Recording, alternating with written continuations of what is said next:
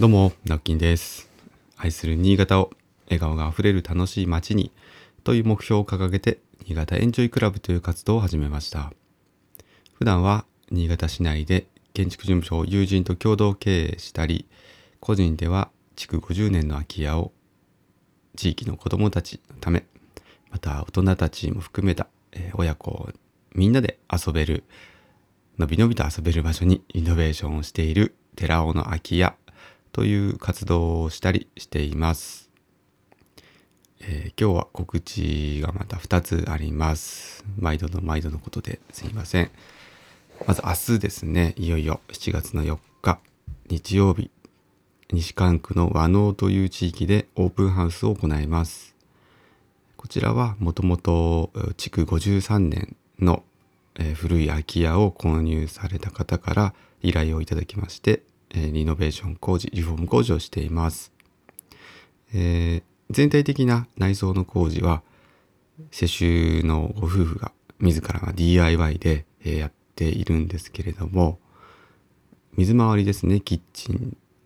とかお風呂とかはお風呂なんかはタイル風呂だったのでかなり古い状態ですねキッチンもボロボロだったので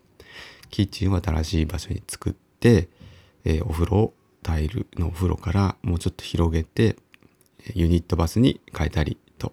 いったそういう水回りの工事を我々が担当しています。でその工事がですねあの、まあ、全体の工事はまだまだ内装工事終わってないんですけれども、まあ、住みながらちょっとずつ直していくという計画なのでとりあえずはその、ま、これからまず住むというところからですねまあ一回第一期の工事ということで一旦えー、なんていうんですかね切りがいいのでじゃあここでちょっと、えーオープンハウスさせてくださいというお願いをしてえー快く承諾していただいたという流れですね。でえっ、とまあそうですね建築的な見どころっていうのはそんなにもしかしたらないのかもしれないんですがまあ私はこれはちょっとうん興味がある方は見た方がいいかなとあのいうところも、まあ、あるので、えーまあ明日はですねそんなお話もしながらまあ今日もちょっとねそんなお話ししたいんですけど、うんまあ、興味がある方は是非参加ください。えーオープンハウスは9時から夕方の5時まで一応やっております。で、その中で、えー午後の2時頃から世襲のご主人を、まあ、交えてですね、座談会を計画しています。これっていうのは、あの、まあ、私からじゃなくてですね、まあ、私も含めてですけど、まあ、世襲である、まあ、本人からですね、なんでこんなね、あの、空き家を、買って自分たちで直しながら住むという選択肢を選んだのかとか、うんまあ、金額ね、いくらぐらいじゃ全部かかってるのとか、結構リアルなお話をできたらなと思っておりますので、えー後半はですね、ぜひ参加いただいた皆様と、逆に今度空き家の話とか、なんかね、住まいの話とか、まあ、これからのなんていうんですかね、こう、うん、ちょっとこう、未来の、まあ、生き方のライフスタイルの話みたいな、住まいの話みたいなことができたら嬉しいなと思います。えー明日の2時からですね、ぜひこちらもご参加ください。あ、あと、この和能の現地の住所なんですが、えイベントページなどを作ってあるんですが、あの、地番を載せておりません。これはプライバシー保護のために載せてないので、えーまあ、ど、どこからかですね、Facebook なり、インスタブ、インスタ、えー、インスタグラムなりで、えー私にご連絡いただければ、住所を返送させていただきます。また、お車で、え来られる方多いと思うんですが、和能駐車場、和能の 郵便局というところの、ほんの向かいに、えー、村営の駐車場がありますので、そちらに停めて、えー徒歩2分ぐらいで着きますので、そちらご利用ください。よろしくお願いします。えー告知がもう一つあります。7月の18日、えー日曜日ですね。こちらは、えー寺尾の空き家でですね、子供縁日というものを開催します。えー今絶賛計画中なので、えー内容についてはまたおいおい、えーお知らせしますが、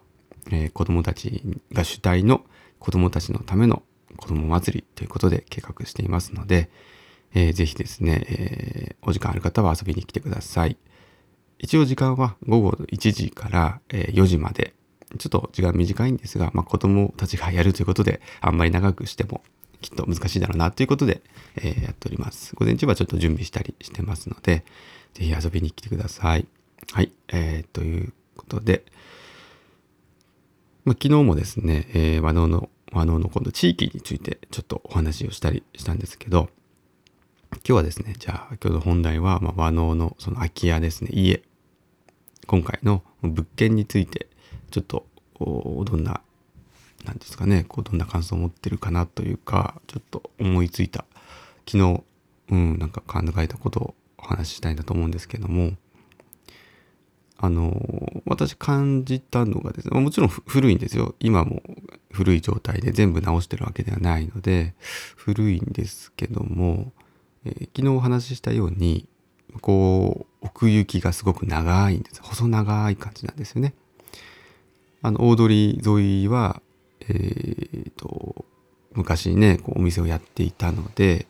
広い、その、まあ、玄関が広いような感じになっていて、そこで商売をしていたらしいんですね。で、そこからこう入ると、ずっと奥まで、まあ、長く、廊下が続いていて、で、そこに新しく、えー、今回、まあ、LDK というか、キッチンを作って、で、そこから中庭がちょうど見えて、中庭もこの字になっていて、囲われている感じなんですね。結構まあよくあるタイプのあの間取りだとは思うんですけども、なんていうんですかね、その作りなのか間取りなのか、まあ両方なのか、感じるその印象としてはですね、まあ窓もいっぱいあったりとかして、昔の家って窓いっぱいありますよね。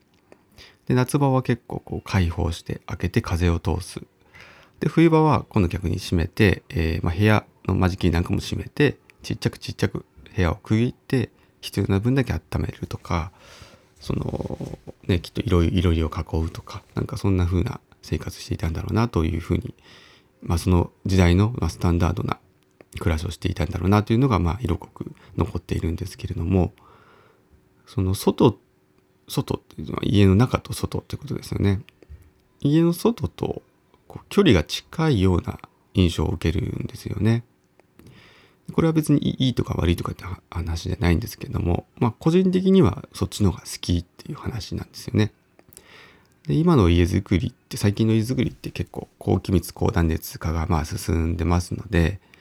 えー、まあ、これはあんまり地域限らずだと思うんですけどもやっぱり断熱性能高く気密性能高くっていうふうにまあまああの日本政府もそういうふうに仕向けてますよね。CO2 削減だということでそれ自体は全然いいことだとあのね望ましいことだと私も思っているんですけれどもじゃあその結果どんなことが起きてるかなっていうと窓を少なくする窓をちっちゃくするっていうのはまず基本的ですよねやっぱり窓って温熱環境的に言うとその熱が逃げやすいとか入りやすい場所ではあるので、えー、といくらですねそのトリプルサッシという三重のガラスの窓を使ったとしても、えー、断熱した壁には劣るわけですよね。ということはやっぱり窓を減らすっていうことはあの有効的なんですよね。なので、あの、まあそんな家ばっかりじゃないんですけど、どちらかというと閉鎖的な家が多い。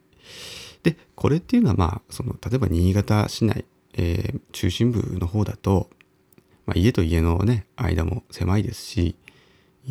なんていうんですかね、本当必要最低限の、うん、40坪、50坪ぐらいの土地の面積だと、まあ隣ともかなり近いので、そもそもあんまり大きな窓つけてもしょうがないみたいなところはあるんです。とはいえですね、やっぱり、その、なんて言うんでしょうかね。まあ、囲われた安心感は感じますけども、個人的にはやっぱりその、ちょっとその、兵兵所恐怖症ではないんですけど、ちょっとこう抜けがないと窮屈に感じる性格なんですよ。おそらく。っていう私からすると、ちょっと息苦しいなとか、窓を開けたいなとか、まあ決してそのね、外の空気が、あの、じゃあ、住んでいて気持ちいいかっていうとそうでもないんですけど、でもなんか気分的な問題なんですよ、多分これって。で、そういう意味で言うとやっぱ昔の家っても開け放てる、もうほとんど外になるみたいな状態を作れるので、やっぱりね、な、なんかね、心地いいんですよ。暑いんですよ。すごく今暑いんですけど、風が抜けて心地いいって感じるんですよね。やっぱそれなんでかなと思ったらやっぱ外が近い。うん、なんかすぐ、もう外と中の境界が曖昧みたいなぐらいのえー、距離感が保てるというのがまあまあその結構古い築40年50年っていう、まあ、家の特徴なのかなというふうに思っております。まあ、ぜひですねちょっと気になる方は明日ですね、えー、来られて体感してみてください。